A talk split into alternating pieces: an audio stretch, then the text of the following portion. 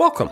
My name is Patrick Curran, and along with my non fungible friend Greg Hancock, we make up Quantitude. We are a podcast dedicated to all things quantitative, ranging from the relevant to the completely irrelevant. In this week's episode, we discuss the sometimes terrifying issue of fungible weights in multiple regression and structural equation modeling, in which selecting a trivially worse criterion of fit can often lead to radical changes in the corresponding parameter estimates. Along the way, we also discuss competitive family wordle, disambiguation, inflammability, perpipity, being nonplussed, running laps after practice, schmungible, audio eye rolls, haystacks at sunset, hyper eggs, the Spider Verse, mountain moon rises, tin cans and strings, and earthquake Waller. We hope you enjoy the episode. You're a guy who loves words, right? I love them. And are you still doing the Wordle thing? Yes, our whole family does it. We compete. This morning I lost. And how does that differentiate that from any other morning? so, what are some of your favorite words? There are words that I have used previously only to find out later that I'm an idiot and was misusing them in public. so I don't know if those are my favorite words, but I certainly have some memorable words. I couldn't care less what some of your favorite words are. I want to hear a story about where you've misused a word. I'll give you a little one and a bigger one. The little one is, you know, the word infirm, like when someone gets older, they are infirm. I always said infirmed. I would say, yes, that person is infirmed. And Goldie had never heard me say it before. And then one time I mentioned, she looked at me like, did you say infirmed? I said, yeah, yeah, why? She goes, that's not a word. That's not a thing. I'm like, yes, it is. Of course it is. So, you know, we, we look it up and I was mortified because I played through all the people I had said that in front of and then I felt like a complete idiot. So that's a small one. Uh-huh. A bigger one, I was looking up something statistical and it was a pretty basic idea. It was a number of years ago and I just wanted to get a good description of it. So I got on Wikipedia. I got on early Wikipedia and I typed in, I don't remember what the statistical concept was, and the page popped up and it had the title of what I was looking for, but there wasn't anything on the page except one word disambiguation. And I looked at that and I thought, hell yes, that is exactly what it is. It is disambiguation.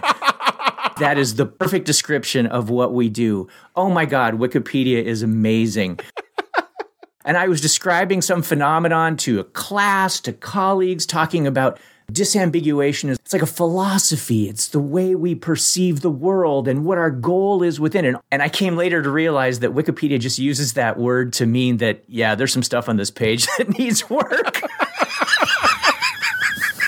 but by God, it's still a good word. That is a great word. That reminds me of, I don't even remember, it was decades ago, but there was some sitcom and I watched an episode of it on an airplane going somewhere. Two of the workers bought their boss a word of the day calendar that they custom made that was all made up words. And then every day she would use one in a sentence. Well, well, aren't you the perpipity one? funny things with me in words is one, I will learn a word that I think I know the meaning and that I like it. And oh my gosh, I am not shy in using it. Mm-hmm. When Andrea was pregnant, we have twins. We were out shopping for cribs.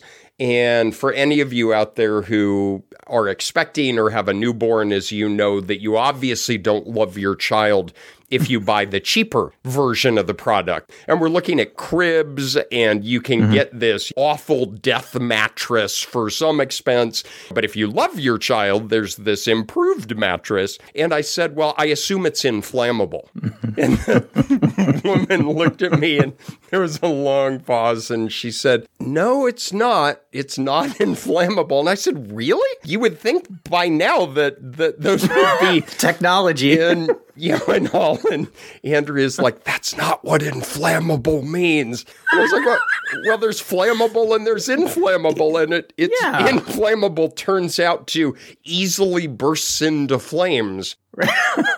So, uh, this nicer mattress, so it easily mm. bursts into flames, I assume. Mm-hmm. No. no, it doesn't. Another one that I have misused repeatedly is nonplussed. Okay. So I've used this for years. Yeah. In a stressful situation, I am totally nonplussed. Uh, is that wrong? Oh my God, tell me. Easily confused, surprised, or stunned. I thought it just meant unfazed. Bewildered, confused, easily surprised. Did you not know this? Oh, Do you know the number of this is an times I've excruciating, teachable moment. Good thing we're not recording to this. myself as nonplussed? You keep using the word. I don't think it means what you think it means. Wow. But here's where it gets worse. How many times have you been in a situation where someone else has used a word that you don't know what it means, but you're just going to go along for the ride? Oh, there's that inner dialogue where you're like, oh my God, do I just fess up or do I play it cool? And once you play it cool, you pray you don't get called on this. Well, so two things. First is you never fess up. Okay. Dude, I'm surprised you even gave that a part Okay, in the numbered okay, all right, list. you right. never fess up. All right. And second, I got to tell you from personal experiences, by not fessing up, it just gets worse by the minute as the conversation proceeds. Oh, yeah. So that's what brings us to our topic for today. Number of years ago, I don't know how long, I was at a conference and one of my favorite people came up to me in the lobby. There was some Danishes and green hard bananas and bad coffee. And it was Niels Waller from the University of Minnesota. And Niels's name has come up before. Mm-hmm. We were talking about his work with Allie on Heywood cases in EFA. We had a whole episode on that That's right. And a great guy. and a great guy. Niels is funny. He is smart. He is creative. I really, really like Niels. We hadn't seen each other in a year or two, and we do the mandatory, hey man, how you doing? What are you up to? And I said, oh, are you presenting it later? And he said, yeah, yeah, I am. I'm on some recent work I'm doing. I'm, ah, what are you up to? I'm looking at fungible weights. And I was like, oh, really? All right, fungible. Mm, all right. Looking back over the tapes, if we were to review them on Monday after the game and the coach slows it down in slow motion and says, All right, you had an opportunity here. And here's what you did. Drawing an X on Drawing the, it out and saying, All right, here's the choice you made in this situation. Rest of the team, what else could he have done here? And how would it have mm-hmm. changed how the play unfolded?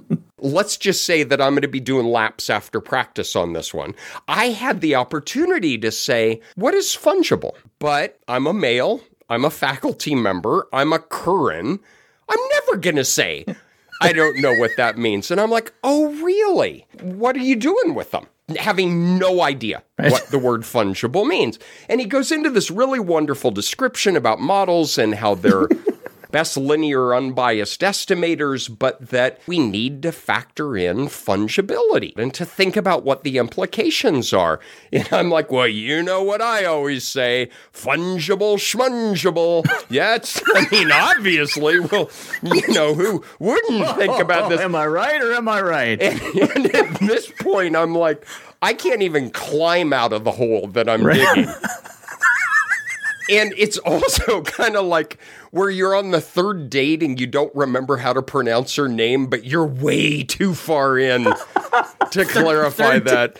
You know, and so you try something like, How does your mother pronounce your name? And she looks and says, Jane. You don't know my name, do you? Yes, I do. What is it?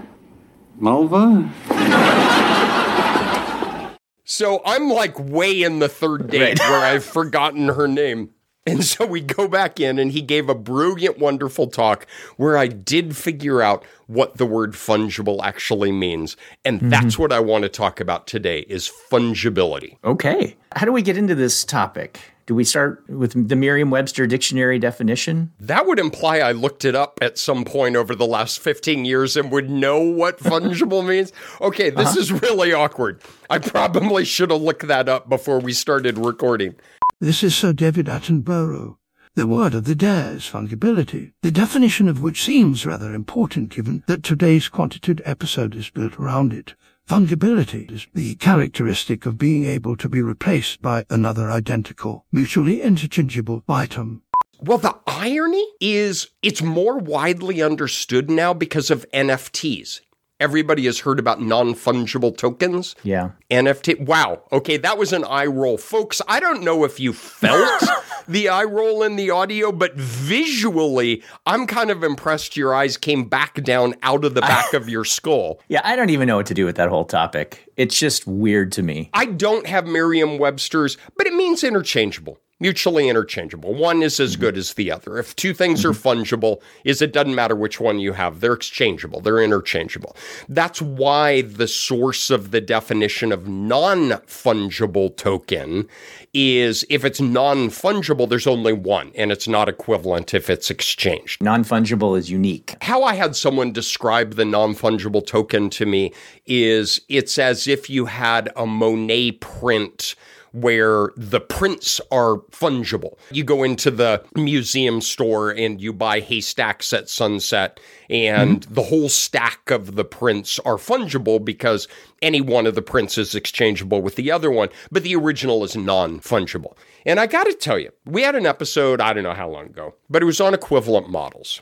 Remember, these are not alternative models, they're equivalent models. They're models that you rearrange observed variables, you change single headed arrows to double headed arrows, you change one way effects to two way effects, and they give you the same log likelihood. We figured if that didn't scare the crap out of you,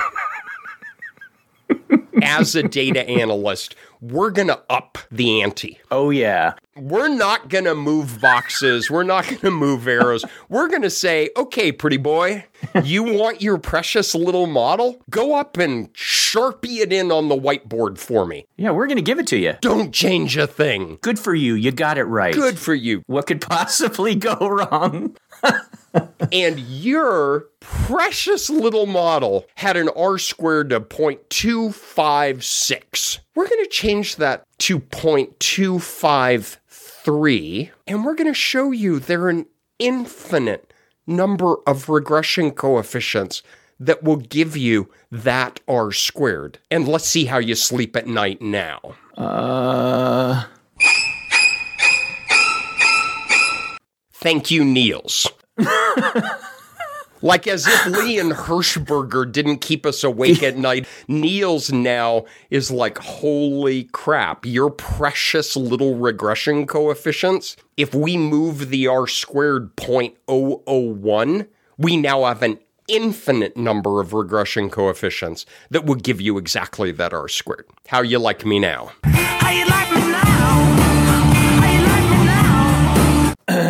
Okay, so that's a lot to take in. How about if we. Let's wait for the ground to stop rolling here. because this feels like there's a worldview about to change. And that's a really good analogy. People talk about where you have these salient events and it forever changes how you view a prior belief. One is earthquakes, and people will talk about mm-hmm. seeing the ground wave like waves on a shore at a beach, and that for the rest of your life, the ground is no longer a stable, solid thing because you saw it surge and wave during an earthquake. I think this is very similar. Those regression coefficients that you get and the standard errors and the confidence intervals are maybe not what you think they are. Whew. So Niels is that earthquake. Thanks, buddy. Mm-hmm. All right, so let's orient before the earthquake. They don't name earthquakes like hurricane. They should. if they named earthquake, this would be the Niels earthquake. All right, so we're going to name that. We're going to name this the Niels earthquake. Okay. As Niels points out in his own writing, oh my gosh, he is such a wonderful writer and it is so Yeah, engaging. terrific. And even with his most technical stuff, he kind of holds you by the hand walking through it and you feel like you actually understand it. So well, well done. But we're still going to name the earthquake after you. Let's pre earthquake think about a lecture that all of us have either given or have been part of. So we're going to start very simple with a one predictor regression. And we know that ordinary least squares is we want to select the value of a regression coefficient that minimizes the sum of the squared residuals. And the residuals is the difference between what we observed on y and what is predicted in y hat. So y minus y hat is the residual e. We square the residuals e squared. We add them up as the sum of the squared residuals. And we want to pick in a one predictor case that coefficient that gives us the smallest sum of the squared residuals possible. Mm-hmm. Where you may have either given this as a lecture or been part of it is you go up to the board and you draw an XY axis. And on the X axis, you put B sub 1 as your regression coefficient. And on the Y axis, you put sigma E squared, which is the sum of the squared residuals. We can do what's called brute forcing it. And we say, well, what if the regression coefficient were 2? And I walk up to the board and I put a little dot on the board and I say, well, here's the sum of the squared residuals that a coefficient of 2 would be. Well, what about negative 1? And I put another dot. And I say, well, what about 0.5? And I put another dot. And you start to fill in the dots. And if you do it more or less right, it starts to outline a parabola. Mm-hmm. Actually, a really beautiful parabola. And you say, holy cow, instead of brute forcing it, I wonder if I can write an equation for this. And then you put in this really pretty parabola. It goes down, down, down. There's some bottom and then goes back up, up, up, up, up. And you say, well, I could brute force this, but I remember from high school calc that I can write a derivative for this. Ooh. The derivative is the slope of the tangent line at a given point on the curve.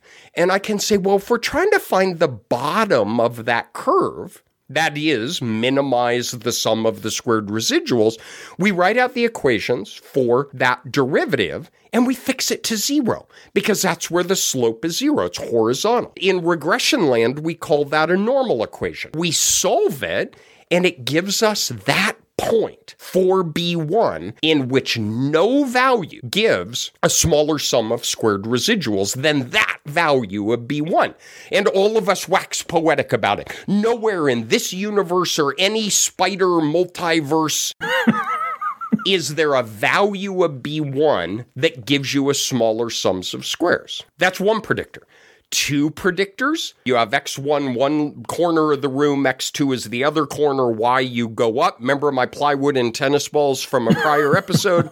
it turns out I know nothing about statistics because I'm going to generalize plywood and tennis balls into an egg. Okay. That parabola for one predictor now becomes a three dimensional egg. You're trying to feel along the sides of the egg to find the bottom of the egg for what is the joint value of B1 and B2 that together give the smallest sum of the squared residuals. You have three predictors? Well, now it's a hyperegg. A hyperegg is not actually a thing. Patrick just made that up, but it is a lovely notion.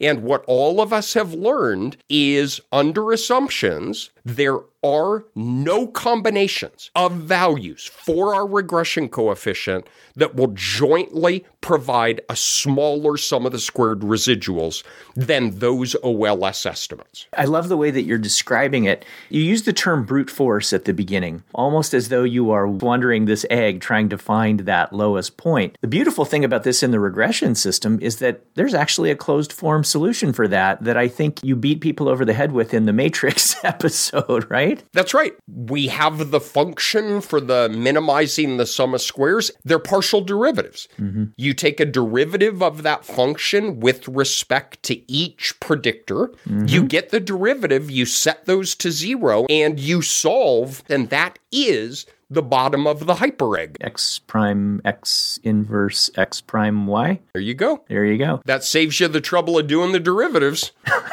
One thing about moving to the fungibility is there is a breathtakingly beautiful geometry to it. Mm-hmm. So I did tennis balls, plywood, and a hyper egg in the Spider Verse. Can you maybe formalize that a little bit with the geometry before we start talking about earthquake Niels? I'm going to harken back to something that I talked about in the last episode that we had, the Matrix Part 2. As we described in that episode, every variable that we have can be thought of as a vector in space, a space that's defined by the dimensions of all n people or n cases that we have. So there's a vector that goes out for x1, there's a vector that goes out for x2, and we're going to stick with those for right now. And the goal is to try to understand the relation that they have with y. And as Patrick just talked you through, what he was looking for was combinations, this cocktail of x1 and x2, a linear cocktail where we have some weight that goes with x1, some weight that goes with x2, and we're trying to build something out of those that gets as close to y as possible. And we call that thing y hat. In the geometric world that I described previously, we have this vector x1 and this vector x2 and they might be very close to each other if they correlate highly. They might be closer to right angles if they're more orthogonal or uncorrelated with each other. And then we have this y vector. The way that we described it in that episode was think about x1 and x2, those two vectors, as defining a plane or a tabletop. And that plane or tabletop represents all possible linear combinations of x1 and x2. And the y vector as being a vector that sticks out of that particular tabletop. Y has an infinite number of shadows on that plane that's made by X1 and X2. If you were holding a flashlight above Y and moving your hand all over the place, you would get these shadows in that plane made by x1 and x2. There's only one shadow that is as close to that y as possible, and that's the shadow directly beneath it. So when Patrick wanders the space, sort of metaphorically saying, How much x1 do I need? How much x2 do I need? What he is doing is arriving at that place that is the perfect straight down perpendicular projected shadow of y into the plane defined by x1 and x2. And that is a linear combination of x1 and x2 with weights that are exactly the same as Patrick described.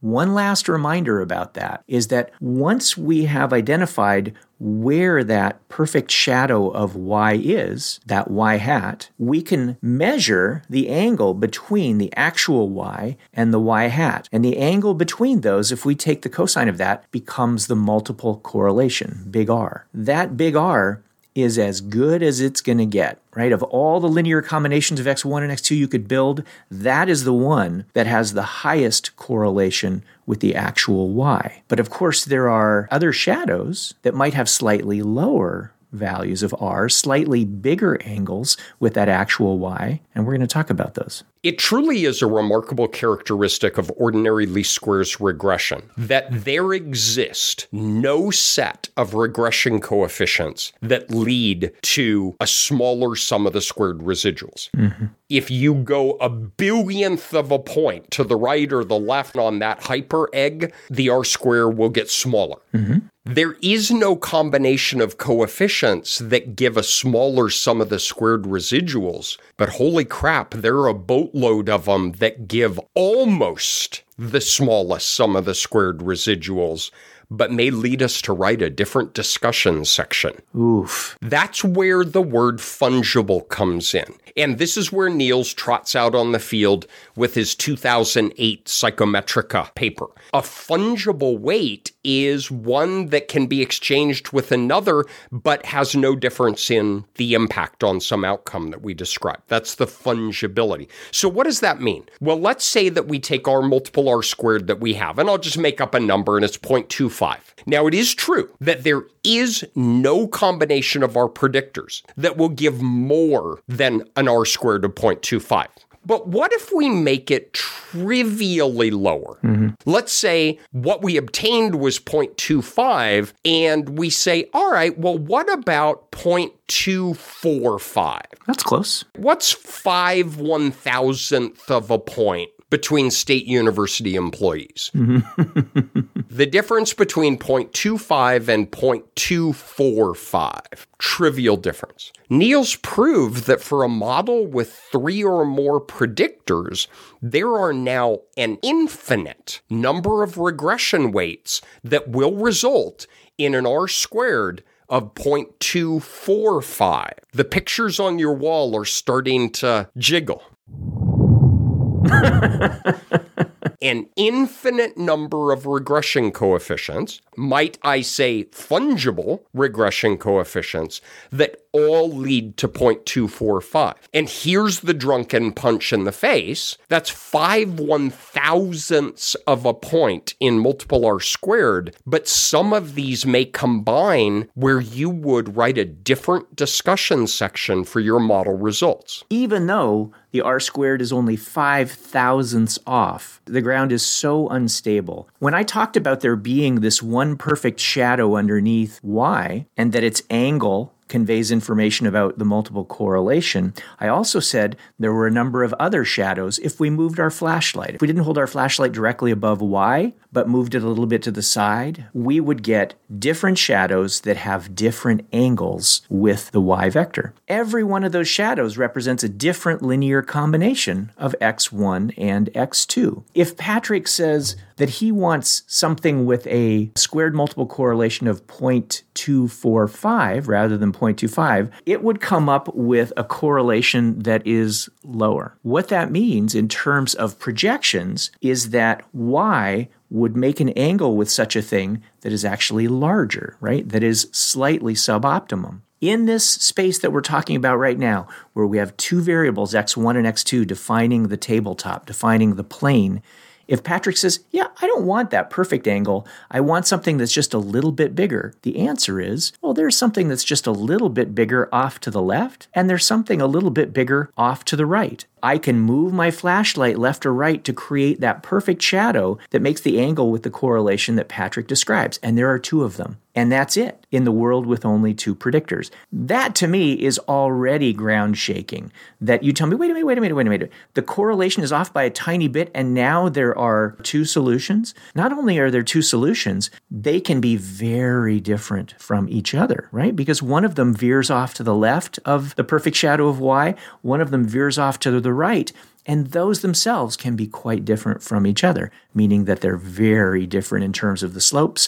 And so they're potentially, as Patrick said, very different in terms of shaping your discussion. Now, if you move that up to three or more predictors, there isn't just a shadow to the left or a shadow to the right.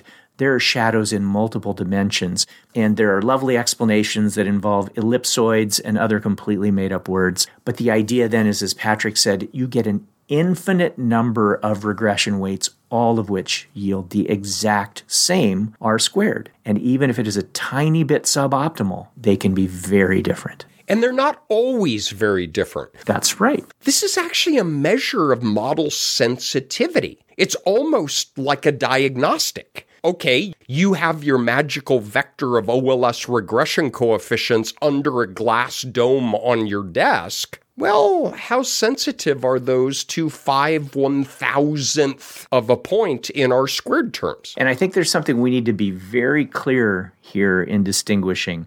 This is not sampling variability. Oh, right. it's so hard to get your head around that. That's right. When you find that optimum spot when you're doing OLS regression or other things as well. When you find that optimum spot, that's optimum for the sample that you have. And if you get another sample then you will find optimum for that sample and then optimum for the next. So upon repeated sampling, there is natural variability that you would expect in the slopes that we're talking about. And as you got bigger and bigger and bigger samples, you would expect that natural variability to get tighter and tighter and tighter so that you don't expect there to be a whole lot of uncertainty in the slope estimates based on random sampling variability. This does not have to do with that. Go ahead and imagine that you have got giant samples. So you've got these tight little confidence intervals around your slope estimates. Go ahead, let's get that out of the way. What Patrick is talking about is uncertainty on top of that that is due to this fungibility issue there are a lot of really nice recent papers on this, and some will comment on here. If we don't comment on one, it doesn't mean anything other than we just didn't comment on one. But we'll put a long list in the show notes. But in the last three, four, five years, there's been a burst of really interesting work. And related to what Greg just described, Jolynn Pek has a really nice paper where she talks about the very issue that you described, and she differentiates fungible parameter estimates, and she distinguishes that from what she calls confidence sets. And those are confidence intervals and confidence regions on the parameter estimates themselves. So what that means is you can have a large sample size, you can have a small standard error, you can have tight confidence intervals, you can have a well-fitting model. Do you know what the statistical phrase is of how that links to what we're talking about with fungibility? Hmm. it don't matter you can get these differences in interpretation at five one thousandth of a difference in r squared because this is operating in a different part of the model. I don't care if you have a large r squared and a large sample size, that is not the governing force at work here. There's this term that you have mentioned explicitly, and it really is a theme of where we're going with all of this, and that is sensitivity analysis. We talk about sensitivity analysis, we use that expression to describe a lot of things, but it usually takes a different form. You know, we might say something like, well, would your results have been different if the distributions of your variables had been different, or if you had left out one of your predictors, or if you hadn't categorized that variable, or et cetera, et cetera, et cetera. So we talk about sensitivity as this robustness to different changes that we might make in the circumstances and see whether or not the ultimate inference that we make stays the same or doesn't. This is in that family, but it is just so potentially, not necessarily, dire in terms of its consequences. And I think we have no awareness of that. So can you talk about this in terms of sensitivity analysis and how it can be helpful for us? Well, I mean, I didn't want to interrupt and correct you, as I think it's less sensitivity analysis and more poke and stick. okay. Right? Because we've talked about that a lot, and and we've gotten yelled at on Twitter a lot about this poke and stick thing. You're exactly right. We do our sampling, we do our measuring, we do our modeling, and we get a final model that we want to believe in. And then we pull out our poke and stick, and maybe we add an interaction or a curvilinear term, or maybe we do a nonlinear power transformation. Maybe we add a couple of nuisance parameters that moderately improve fit and see what the effects are. Maybe we omit a variable. So we have regression diagnostics, and you do studentized residuals, and you look at outliers, and you look at DF fits and DF betas and all of these things. And the point is, you kind of slap the model around and see, well, how stable are my results in how I would write my discussion section. That's how I often think about it. Mm-hmm. Sure, things are going to change here or there, but how would I change my discussion section? And if you can jab at it with the poke and stick and you don't get bit or stung, then you have some confidence in it. This is a similar kind of thing, but we're approaching it from a different angle. The logical syllogism is pretty straightforward. You fit an OLS regression and you get your R squared. You subjectively pick a trivially different R squared. Mm-hmm. And then you find all the regression coefficients that would give you that trivially different R squared. Now, with three or more predictors, there are an infinite number of those. And so there are different strategies for picking candidate values. Niels has another paper where they derive the maximal difference between regression coefficients, which is kind of cool, right? Is how far apart can those be? Oh, that's just crazy scary. Yeah. Well, that is where where we move yeah. from the picture frames rattling to the ground yeah. is now waving and liquefying. Thank you, Niels. Uh-huh.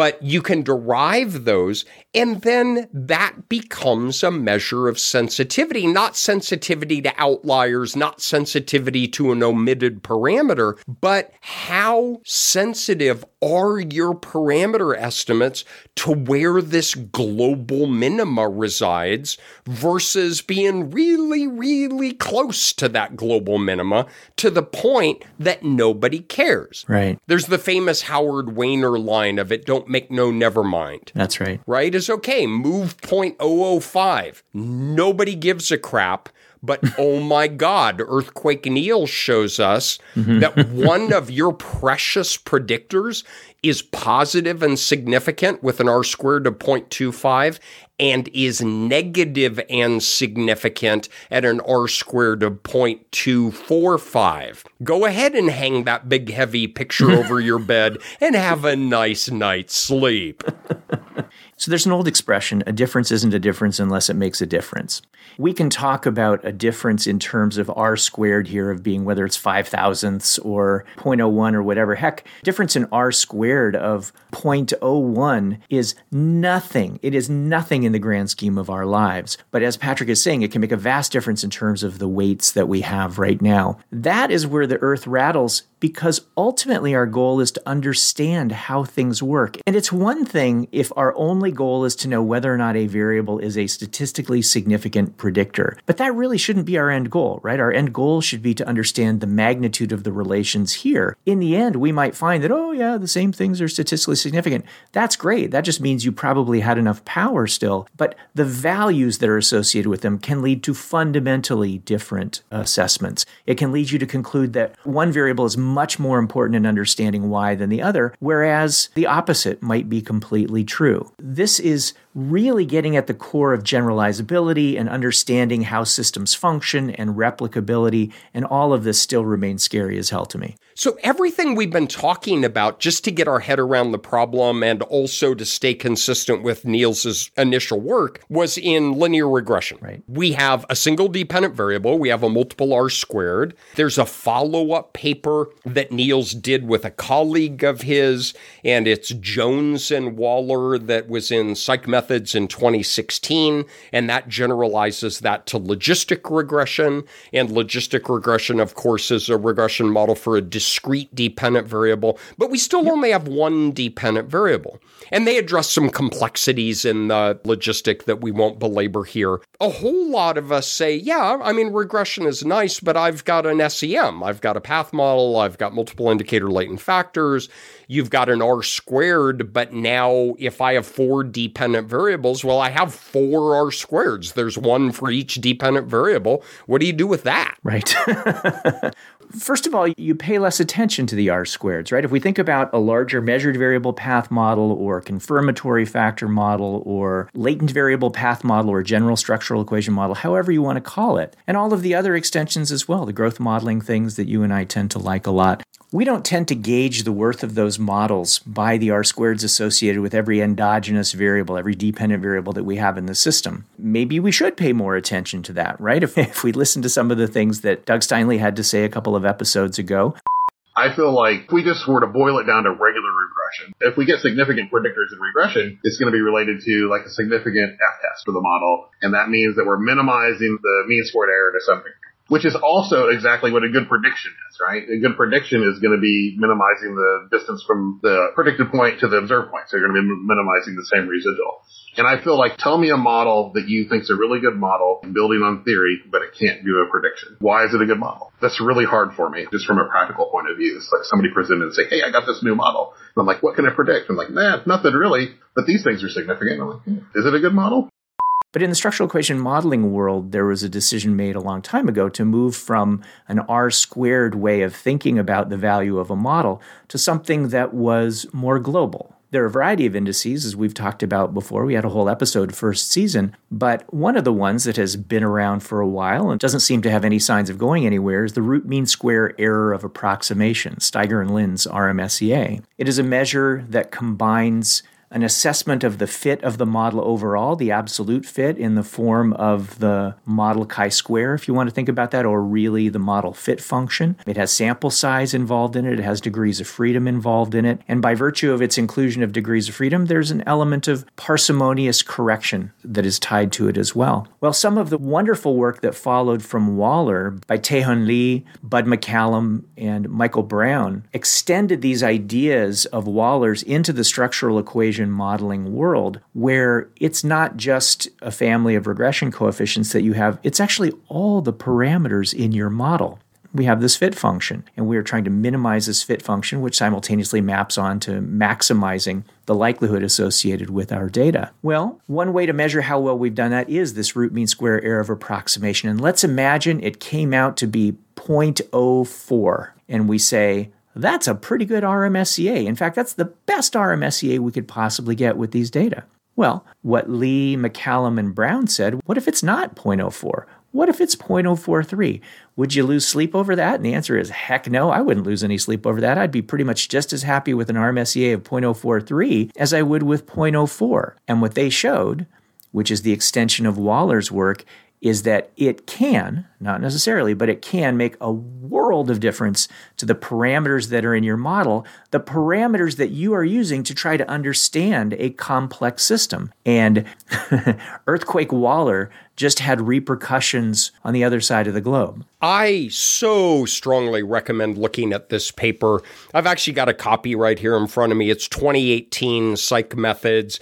Again, if you're somebody looking for an area of research that is moving quickly and there's lots of good work yet to be done, this issue of fungibility across a whole array of types of things that we do. There's a lot of really interesting things to be done. All right. So this is 2018. So we're not mm-hmm. talking about stuff from the 90s. This is pretty rapidly moving. If you're looking for a new gig, is there's some pretty cool stuff to be done here but it's wonderfully written. It is very, very clear. Tae-Hoon is a wonderful guy. He was here at Carolina. He got his PhD under Bud MacCallum. Mm-hmm. He and I worked together quite a bit, and he's just a lovely, lovely guy. He's at Chung-Ang University in Korea. They have some figures and plots in there that do a really nice job of laying out what we tried to describe earlier about how you have a parameter on one axis, a parameter on the other axis now the maximum likelihood estimates are a point on that plot, right. but they're not closed form anymore. So you alluded to this earlier in the conversation is that one of the beauties of OLS is as long as you have one observation more than the number of predictors, you will always get a solution in OLS. Now it might be a horrible bad solution.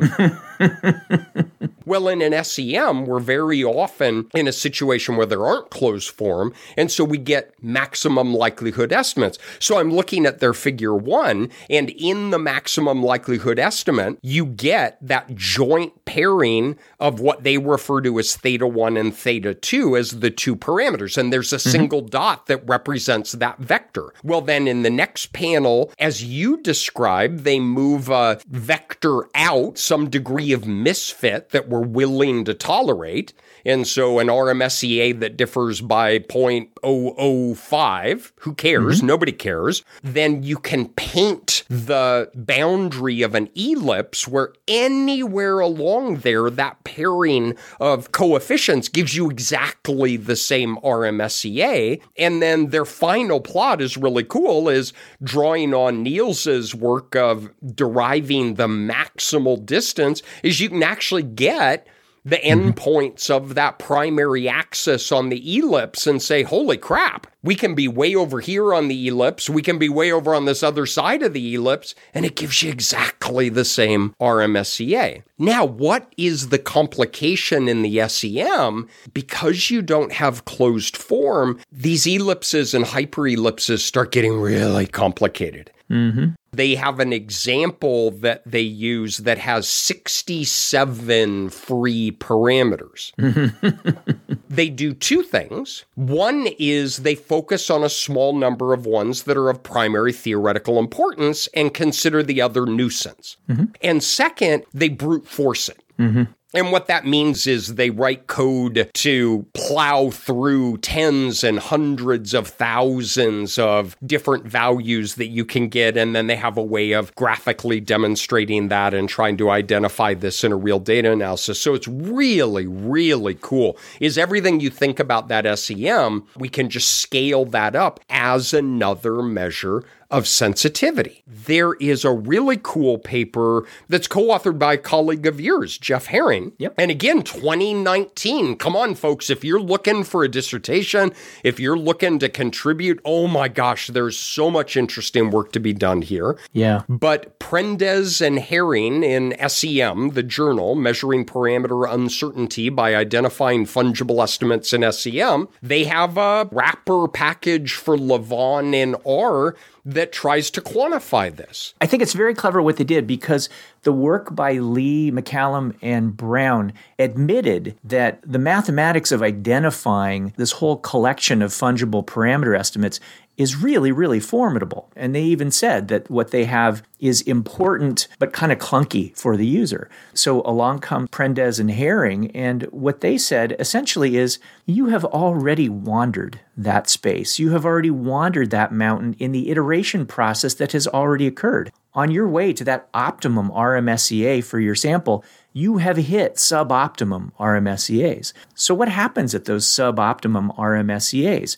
We don't usually see any record of that, right? All we get is where we are at the last iteration. The only time we see parameter estimates at some suboptimum RMSEA is when our model fails to converge and the output says, uh, well, here's where you left off. You might want to pick up from here if you're going to iterate some more. That's about the only time we see that. And what Prendez and Harring said is, well, maybe we can find a way to collect that information throughout the iterative process. And then once we have that, we can know what the parameter sets are at these different altitudes of our fit function. If you go stand on the top of the mountain, you are in one location. Let's say that mountain is 14,000 feet. There you are. If someone says, go down to 13,900 feet. Well, you go, what do you mean? Where? I could go down this way, this way, this way, this way, and be on very different sides of the mountain. What Prendez and Harring did is they said, well, yeah, and you just walked that whole mountain all over it. Let's take that information and give you a sense of what those parameter estimates would be. And I thought it was terrific that they created that package. It's called PS Index, P S I N D E X. And as you said, it goes right along with lavaan and it can provide that information for you along with your optimum parameter estimates. And I think that's exactly what we need to be doing. Not just sounding the alarm, right? Not just cursing the darkness out there, but actually putting things in the hands of users so they can understand in the end, is this going to substantively alter the inferences I'm going to make? Or do I have more confidence in the claims that I'm going to make about the relations that I'm studying in this larger model? I love your description of the mountain, and it reminds me of something that happened with my wife and me 26 years ago. Mm-hmm. We went to Steamboat Springs in Colorado for our honeymoon. We were out on the first night after our wedding. It was a cold night, high in the Rockies and we were out on a walk and the full moon was just peeking up behind the mountain oh, and we cuddled up it was cold we sat there and we watched the full moon rise and it was glorious. Mm. we drove back to our cabin got out of the car and the full moon was just peeking up behind the mountain. And we were both like ah screw this we're going inside right? It's like it's relative. You go down a little bit on Yep. one side, you That's go down a little bit on the other side. This really is a form of poke and stick. Mm-hmm. We have really well developed diagnostics and outliers and DF fits and DF betas and modification indices. And we have cross validation indexes. And we have a whole focus now on reproducibility and replicability. This is not histrionic, hyperbolic. That's oh, right. your model is crap. It doesn't mean anything because a number of these published applications reanalyze prior models and show that you can mess around with these criterion and they're really stable in the conclusions that you would draw. Well, that's great. Yeah. That's a really good thing to find about your model. But they have other examples where you change these criterion by just a little bit Yeah. and you would change your discussion section in that sense of you need to be aware, right? Doug Steinley, when he was on the microphone that was an old tomato soup can and a string in the bottom of a dumpster in Columbia, Missouri, he talked about two things that are related here. We should start with eigenvalues and eigenvectors of our data matrix, no matter what we're doing, just to orient to the data. And mm-hmm. a couple of pages into Niels's first 2008 paper, there sit eigenvalues and eigenvectors. These play a critical role in this. The other thing Doug groused a lot about was the difference between prediction and explanation. Mm-hmm. That kind of relates here as well as we reify these parameters that we get, right? They are the truth as God sees it. And it's our own fault because we say there are no other collection of values that give you a smaller sum of the squared residuals. That's right. But the second half of the sentence we leave off is, oh, but there are an infinite number that give us a sum of the squared residuals that are trivially different from this one and nobody would care about. See you on Tuesday. Be sure to get the problem set into me by nine o'clock. so, what are some take home points here? Hmm. First, I've been saying Earthquake Niels, and you said Earthquake Waller. Oh, did I? You did, but it rolls off the tongue better. Earthquake Niels has a harder transition, so we're going to go with Earthquake Waller. Okay. It rolls off the tongue. So, what are the implications of Earthquake Waller? Well, one is let's not quite brag so much about those final estimates we have. Because, yes, those are final estimates that meet some criterion that we have defined, but holy cow, there are a whole bunch out there. And by whole bunch, I mean an infinite number that are damn near exchangeable with those. Yeah. And we need to be aware they exist. You can't unsee this. You can't unhear this. Once you're aware of this particular problem, I think it will start to become your responsibility to understand the extent to which this is going to influence the inferences that you have. Ultimately, I'd like to see this as standard kind of output associated with any modeling package, quite frankly. But until that time, I would really encourage researchers out there to hold their breath, go in and request that kind of information so that in the end, on the one hand, it might lead to tremendous instability and uncertainty regarding what you can conclude regarding particular predictors or the role that variables play in some larger system. On the other hand, it might actually bolster your ability to make claims and how nice that would be as well. So I think this is moving from this curious thing that some nerds sort of figured out to something that is going to be shifted as a burden of responsibility on the researcher. And it needs to be supported, right? I don't want to get mm-hmm. into the rabbit warren about how we're anti pre registration. We're not. We're not anti pre registration. What we were talking was paying attention to your data and the sensitivity of your models to your results and feeling comfortable navigating those waters in trying to understand the extent to which your model is sensitive to characteristics of the data, characteristics of the parameterization, and now characteristics to the sensitivity of your parameter estimates. This is information to have. Now, what to do with that? that, that's a harder question. Mm-hmm. Many of us have taught regression diagnostics, and maybe you have an example where there's an effect that's significant in the presence of the full sample, but it goes to non significant if you drop two observations. And then people say, But what do you do? What do you do? You shrug and say, I don't know, right? You've got to make an informed decision. You've got to convey that to the reader. We have to turn toward replication. What do you do if you do these kinds of things and you find that your parameters are not sensitive in this way. Well, that's good. As Greg said, that's really important to know. Yep. What if you do this and you find out, holy cow, if I give up 0.002 on my RMSEA, but my core predictor goes from significant to non significant in a large proportion of the fungible estimates, that's something you need to communicate to the reader. It doesn't mean